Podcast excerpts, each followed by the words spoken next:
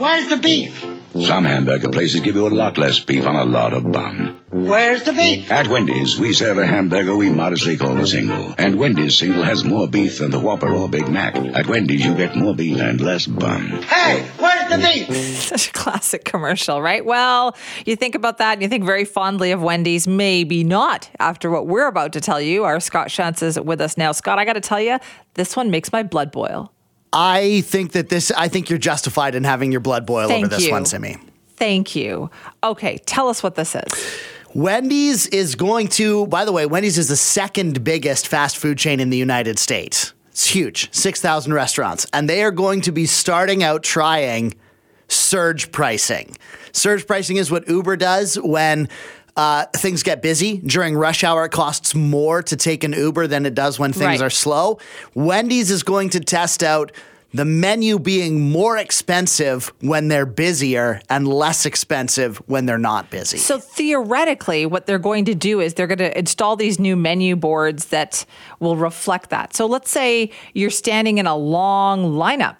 The price could literally change from the time you're in the back of this lineup to the front of this lineup because of how busy they are. That's right. A single item like a burger could go up by as much as a dollar. If there's a lunch rush or a dinner rush, it could go up by a dollar, which is a lot. Uh, they're spending $20 million to test this out, and they think that it could uh, definitely uh, show some return for them. Everybody's trying to make ends meet. Wendy's says that they're in the same boat as everybody else with inflation and all of these different things. So they have to get creative with ways to to uh, to to make the ends meet. And if it doesn't, if people stop going and it drives more business throughout the day when things are cheaper, that's good for them as well. Yeah, but then they'll just raise the price on those times too.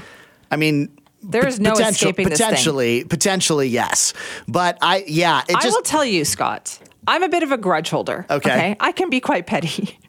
And hearing this kind of made me so angry. And like, I love Wendy's. Yeah. I think they have a great burger. I if I find out that the Canadian Wendy's is doing this, because to be clear, this is the American Yes. Wendy's.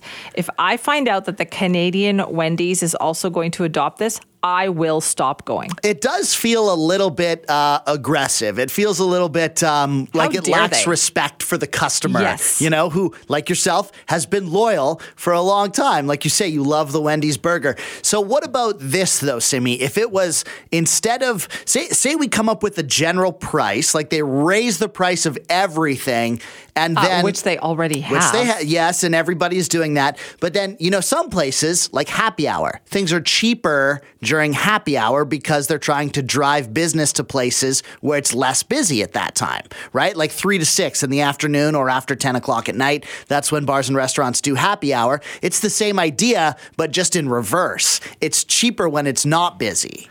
Here's the thing though.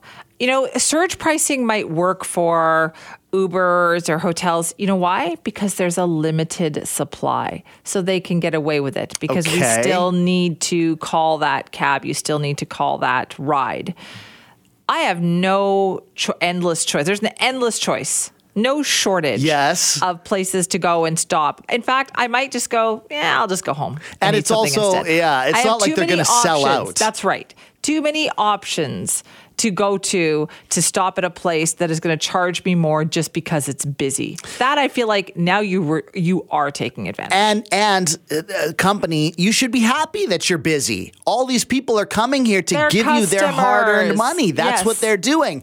But again, when I think about it, Simi, like a, a bar doesn't run out of beer, just like a restaurant doesn't run out of burgers. you just make more. But but they they lower the price. It's do you see what I'm saying? How it's the same thing flipped. They lower the price when it's not busy. This is an example of raising the price they're when not it going is to. Yeah, busy. exactly. They're not going to lower the price when it's not busy. Those prices are going to stay the same. They're just going to raise the price when it's busier. Right. So s- let's say we raise the price on everything on the menu by a dollar, and then during the morning hours and the the in between hours when it's not busy, e- everything just becomes a dollar cheaper, and they call it happy hour. Like we wouldn't be that upset by that, would we? I don't know. It's just the idea, the way they phrase this. For is sure. The CEO of Wendy's in the United States, and again, we don't. There's no mention of this happening in Canada, Right. But Wendy's in the United States is moving forward with this, where they will adopt surge pricing. So your Baconator is going to be a dollar more during the lunch rush. And Simi, I just I will venture a guess here. That this is the first of many, many restaurants and other businesses where we're going to start to see pricing like this come into effect. Would you go to a restaurant that had surge pricing?